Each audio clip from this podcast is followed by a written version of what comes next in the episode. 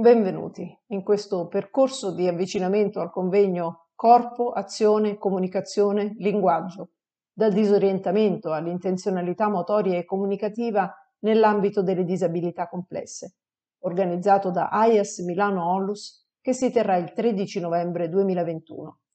Io sono Paola Liberace, giornalista e moderatrice del convegno, e vi accompagnerò in questo percorso in dialogo con i nostri ospiti, relatori del convegno, Insieme ci muoveremo attraverso riflessioni, informazioni e testimonianze. Iniziamo il nostro percorso dal corpo, con Maria Luisa Gava, psicologa, ideatrice del metodo CMI. Ma perché partire proprio dal corpo? Perché senza il corpo il cervello non impara. Il corpo ha un ruolo fondamentale nella conoscenza. Lo conferma l'attuale ricerca neuroscientifica. Ascoltiamo Fausto Caruana, neuroscienziato dell'Università di Parma.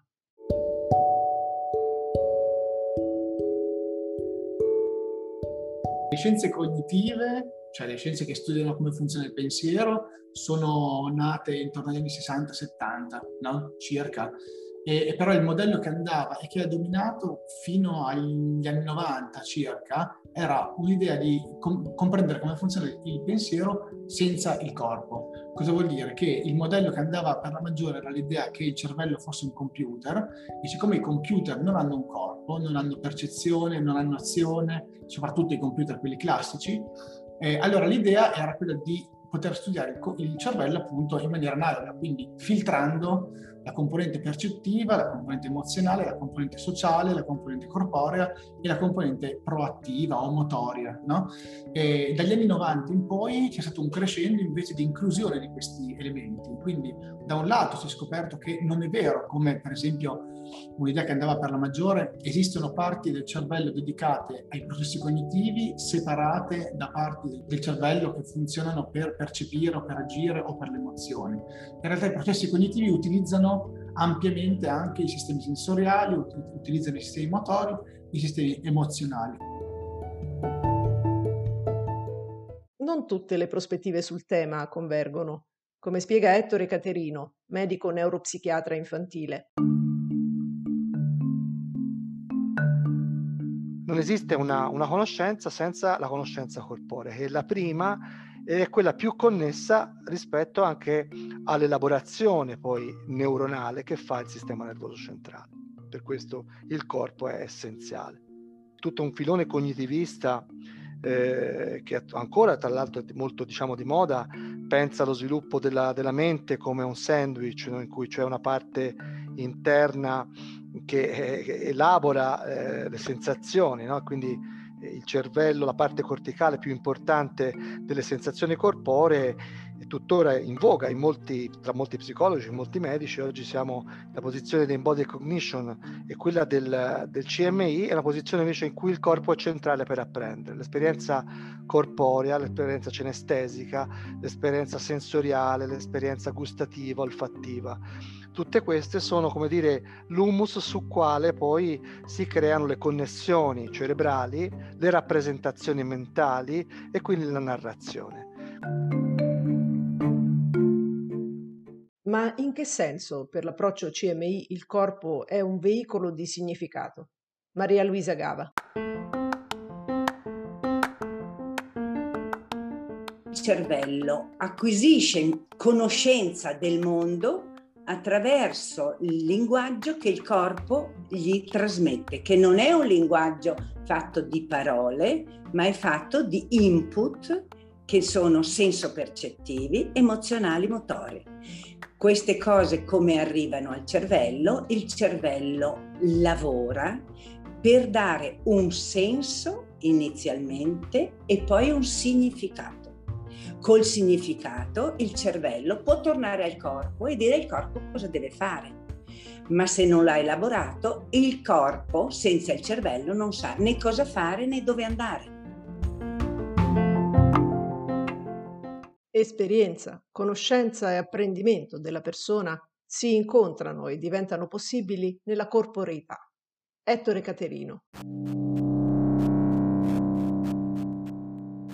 Tutta l'embodied cognition, ma anche la, la filosofia la fenomenologia ci porta a pensare alla persona come una eh, come essere come un corpo nel mondo che fa esperienze e eh, quindi trae narrazioni dalle proprie esperienze. Del corpo è il vettore principale delle conoscenze del, dell'essere umano, quindi dal bambino fino all'anziano. Ecco.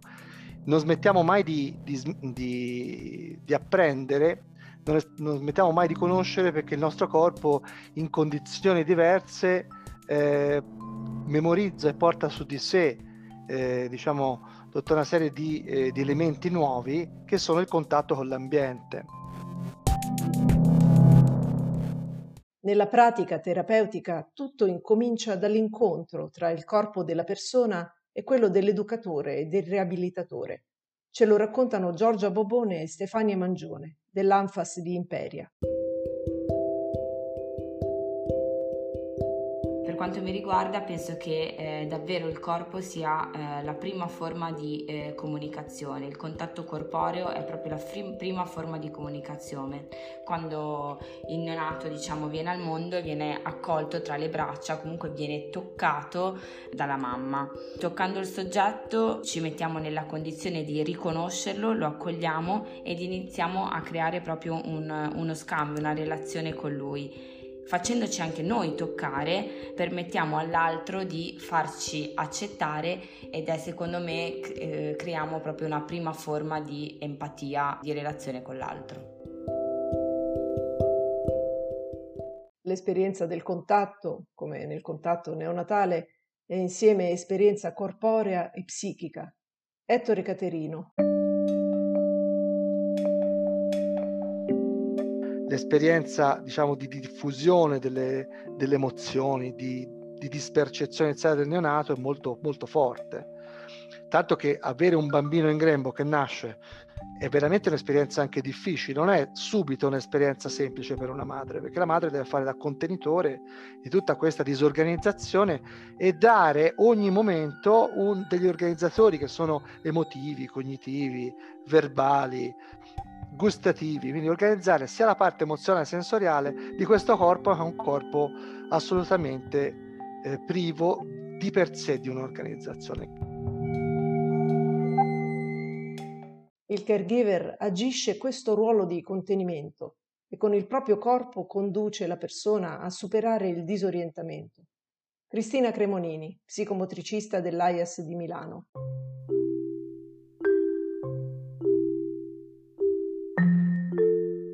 Corpo del caregiver, il corpo del terapista è strumento per il bambino, strumento per imparare a guidare una gestualità emergente, per um, imparare proprio le prime competenze, quindi a volte eh, se pensiamo ai bimbi molto piccoli, eh, proprio a volte una guida per il movimento. Poi ci sono bimbi che pur avendo delle competenze magari motorie, di spostamento, delle abilità gestuali, in realtà non le usano, ne le usano proprio perché manca l'intenzionalità e spesso sono bimbi che usano il corpo del caregiver come contenitori. A volte ho la sensazione che ci siano dei bimbi un po' come liquidi, per cui assumono proprio un po' la forma del contenitore terapista e eh, anche qui si tratta proprio di a volte un modellamento. La consapevolezza del proprio corpo è lo strumento per orientarsi nel mondo.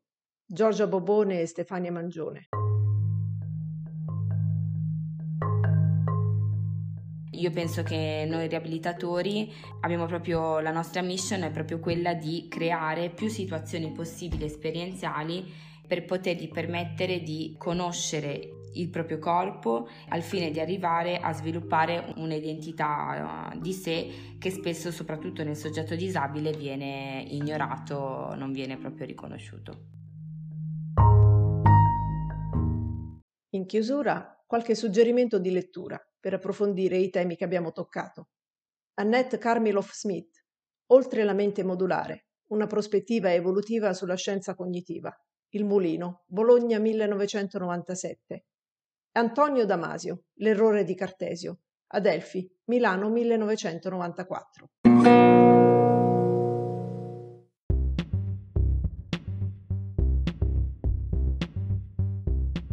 In questo episodio sono stati con noi Maria Luisa Gava, psicologa, ideatrice del metodo CMI, Fausto Caruana, neuroscienziato dell'Università di Parma, Ettore Caterino, medico neuropsichiatra infantile, Giorgia Bobone, educatrice, e Stefania Mangione, logopedista dell'Anfas di Imperia, e Cristina Cremonini, psicomotricista dell'AIAS di Milano.